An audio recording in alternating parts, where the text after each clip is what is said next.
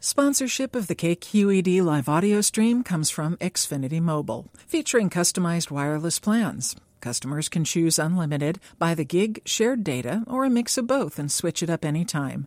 Learn more at xfinitymobile.com. Please note, this podcast is a little racy in spots. If you have a delicate constitution and choose to continue listening, good for you. I'm Armistead Maupin, and I'm going to read to you today from my latest novel, Michael Tolliver Lives. Uh, this passage is uh, largely the first chapter, so I hope it'll be self explanatory. Not long ago, down on Castro Street, a stranger in a Giants parka gave me a loaded glance as we passed each other in front of Cliff's Hardware. He was close to my age, I guess, not that far past fifty, and not bad looking either in a beat up Bruce Willisy sort of way so I waited a moment before turning to see if he would go for a second look. He knew this old dosey do as well as I did and hit his mark perfectly. Hey, he called, you're supposed to be dead. I gave him an off kilter smile. Guess I didn't get the memo. His face grew redder as he approached. Sorry, I just meant it's been a really long time, and sometimes you just assume, you know. I did know, here in our beloved Gayberry, you can barely turn around without gazing into the strangely familiar features of someone long believed dead. Having lost track of him in darker days, you had all but composed his obituary and scattered his ashes at sea when he shows up in the housewares aisle at Cala Foods to tell you he's been growing roses in Petaluma for the past decade. This happens to me a lot, these odd little supermarket resurrections, so I figured it could just as easily happen to someone else. But who the hell was he? You're looking good, he said pleasantly. Thanks, you too. His face had trenches like mine, the usual wasting from the meds, a fellow cigar store Indian. You are Mike Tolliver, right? Michael, yeah, but I can't quite. Oh, sorry. He thrust out his hand. Ed Lyons. We met at Joe Dimitri's after the second gay games. That was no help at all, and it must have shown. You know, the guy offered gamely. The big house up on Collingwood? Still nothing. The circle jerk? Ah. We went back to my place afterward. On Potrero Hill. You remember. What I remembered, all I remembered after nineteen years, was his dick. I remembered how its less than average length was made irrelevant by its girth. It was one of the thickest I'd ever seen, with a head that flared like a caveman's club. Remembering him was a good deal harder. Nineteen years is too long a time to remember a face. We had fun, I said, hoping that a friendly leer would make up for my phallocentric memory. You had something to do with plants, didn't you? Still do. I showed him my dirty cuticles. I had a nursery back then, but now I garden full time. That seemed to excite him because he tugged on the strap of my overalls and uttered a guttural woof. If he was angling for a nooner, I wasn't up for it. The green collar job that had stoked his furnace had left me with some nasty twinges in my rotator cuffs, and I still had podocarps to prune in Glen Park. All I really wanted was an easy evening with Ben and the hot tub and a rare bacon cheeseburger from Burgermeister. Somehow he seemed to pick up on that. You married these days? Yeah, pretty much. Married, married, or just regular? You mean, did we go down to City Hall? Yeah. I told him we did. Must have been amazing, he said. Well, it was a mob scene, but you know, pretty cool. I wasn't especially forthcoming, but I had told the story once too often and had usually failed to convey the oddball magic of that day all those separate dreams coming true in a gilded, high domed palace straight out of Beauty and the Beast. You had to have witnessed that long line of middle aged people standing in the rain, some of them with kids in tow, waiting to affirm what they'd already known for years, and the mayor himself so young and handsome and neat that he actually looked like the man on top of a wedding cake. Well, said Ed Lyons, stranger no more now that I'd put a name to the penis, I'm heading down to the bagel shop. How about you? I told him I was headed for my truck. Woof! he exclaimed, aroused by the mere mention of my vehicle. I must have rolled my eyes just a little. What? he asked. It's not that butcher truck, I told him. He laughed and charged off. As I watched his broad shoulders navigate the stream of pedestrians, I wondered if I would find Ed's job, whatever it might be, as sexy as he found mine. Oh, yeah, buddy, that's right. Make me want it. Make me buy that two bedroom condo. That Century 21 Blazer is so fucking hot. I headed for my truck, a light blue Tacoma, if you must know, buzzing on a sort of homegrown euphoria that sweeps over me from time to time. After thirty years in the city, it's nice to be reminded that I'm still glad to be here, still glad to belong to this sweet confederacy of survivors, where men meet in front of the hardware store and talk of love and death and circle jerks as if they're discussing the weather. I met Ben on the internet. Well, not exactly. I saw him on the internet and met him on the street in North Beach, but I would never have known who he was, or rather what he was looking for, had my friend Barney not modeled for a website catering to older gay men. Barney is 48, a successful mortgage broker, and something of a muscle daddy. He's a wee bit vain, too. He could barely contain himself when he stopped me on Market Street one day to tell me that his big white marble ass was now available to worldwide wankers for only $21.95 a month, credit card or online check. Once upon a time, this would have struck me as sleazy, but the Internet has somehow persuaded half the world to get naked for the enjoyment of the other half. Barney is a fairly sexy guy, but I squirmed a little when I checked out his photos on the site. Maybe I've just known him too long, but there was something incestuous and unsettling about it, like watching your Aunt Gladys flashing titty for the troops. At any rate, there was a personal section on the website, so once I'd fled the sight of Barney's winking sphincter, I checked out the guys who were looking for sex, friendship, or long term relationships.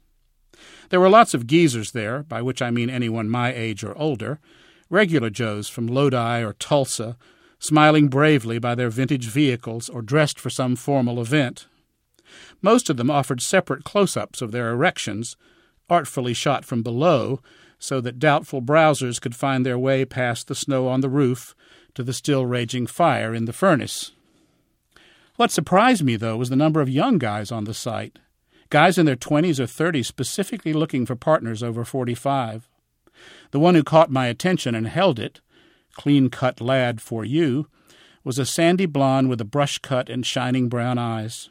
His actual name was not provided, but his profile identified him as 33 and versatile, a resident of the Bay Area. He was lying against a headboard, smiling sleepily, a white sheet pulled down to the first suggestion of pubic hair. For reasons I still can't name, he came across like someone from another century, a stalwart captured on daguerreotype, casually masculine and tender of heart. So, how did this work? Did I have to submit a profile, or could I just email him directly? He'd want to see a photo, wouldn't he? Would I have to get naked? The young can keep a little mystery, it seems to me, but the old have to show you their stuff. Which, of course, is easier said than done. Sure, the right dick can distract from a falling ass, and some people actually get off on a nice round stomach. But who has any use for that no man's land between them, that troublesome lower stomach of sloppy skin? Maybe I could pose in my dirty work clothes with just my dick hanging out.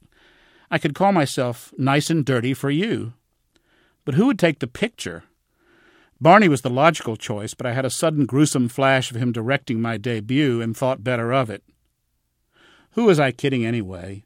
Clean cut lad probably got hundreds of offers a week. It was wiser to stick to my monthly night at the steamworks, where the goods were always on the table, and rejection, when it came, was instant and clean. And that's the way I left it aside from printing out the guy's web page and posting it above my potting shed. It stayed there for ages, curling at the edges, a pin-up boy for a war that would never be waged. I might not have met him at all if my friend Anna Madrigal hadn't called to invite me for dinner at the Cafe Sport. The Cafe Sport is on Green Street, way across town in North Beach, a gaudy Sicilian cavern that dishes up huge creamy mounds of seafood and pasta.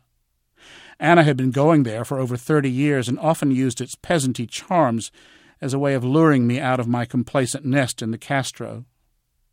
At eighty five, she was convinced I was growing too set in my ways. I needed some excitement, she said, and she was the gal to provide it. So there we sat, awash in colors and aromas, when the impossible happened. Anna was adjusting her turban at the time, consulting the mirror behind my back as she fussed with wisps of snowy hair. Yet somehow she still caught the look on my face. What is it, dear? I'm not sure, I said. Well, you must have an idea. A cluster of departing diners had moved toward the door, obscuring my view. I think I saw someone. Someone you know? No, not exactly. Hmm, someone you want to know. She shooed me with a large gloved hand. Go on, then, catch up with him. I don't know. Yes, you do. Get the hell out of here. I'll be here with my wine. So I sprang to my feet and shimmied through the tightly packed crowd. By the time I reached the door, he was nowhere in sight. I looked to the right toward the fog cushioned neon of Columbus, then left toward Grant Avenue. He was almost at the end of the block and picking up speed.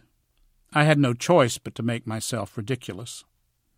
Excuse me, I yelled, hurrying after him. No response at all. He didn't even stop walking.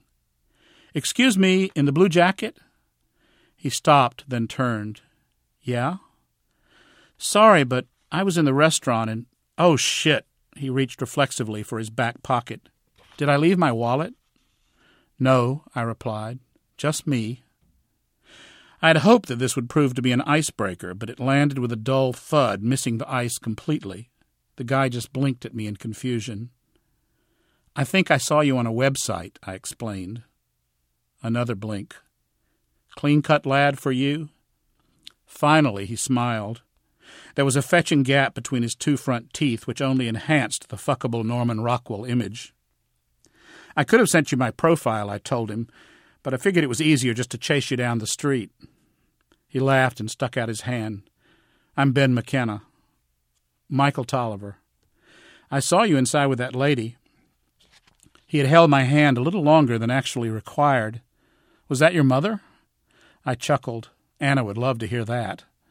Not exactly, I said. She looks interesting. She is, believe me. We were rapidly veering off the subject, so I decided to take the bullock by the horns. I have to get her home, as a matter of fact. Would you mind giving me your phone number, or I could give you mine? He looked almost surprised. Either way, he said, with a shrug.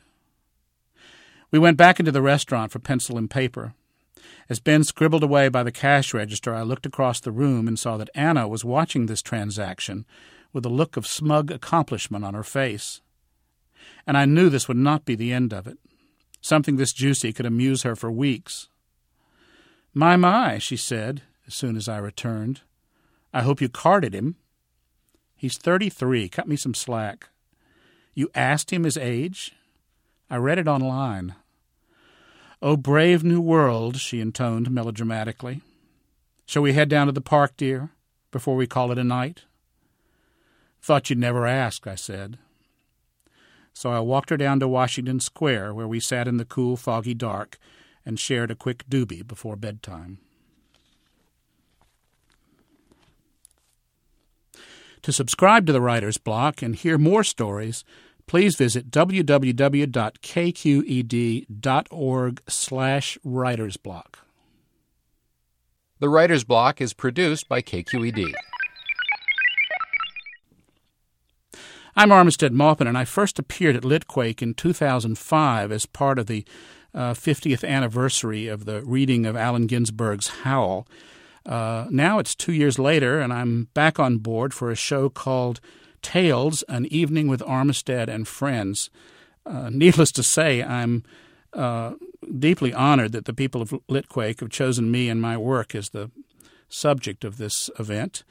Uh, and I myself am blissfully unaware of what's actually happened, so, happening, so I can't fill you in on that. But um, I do know that a lot of my friends are going to be there. People like Laura Linney, who played Mary Ann in the original Tales production, uh, the writer Amy Tan, the writer Andrew Sean Greer, Father Guido Sarducci, uh, Pam Ling and Judd Winick from the Real World. It's going to be a real San Francisco evening. Uh, and if you'd like uh, more information about this, you can check it out on www.litquake.org.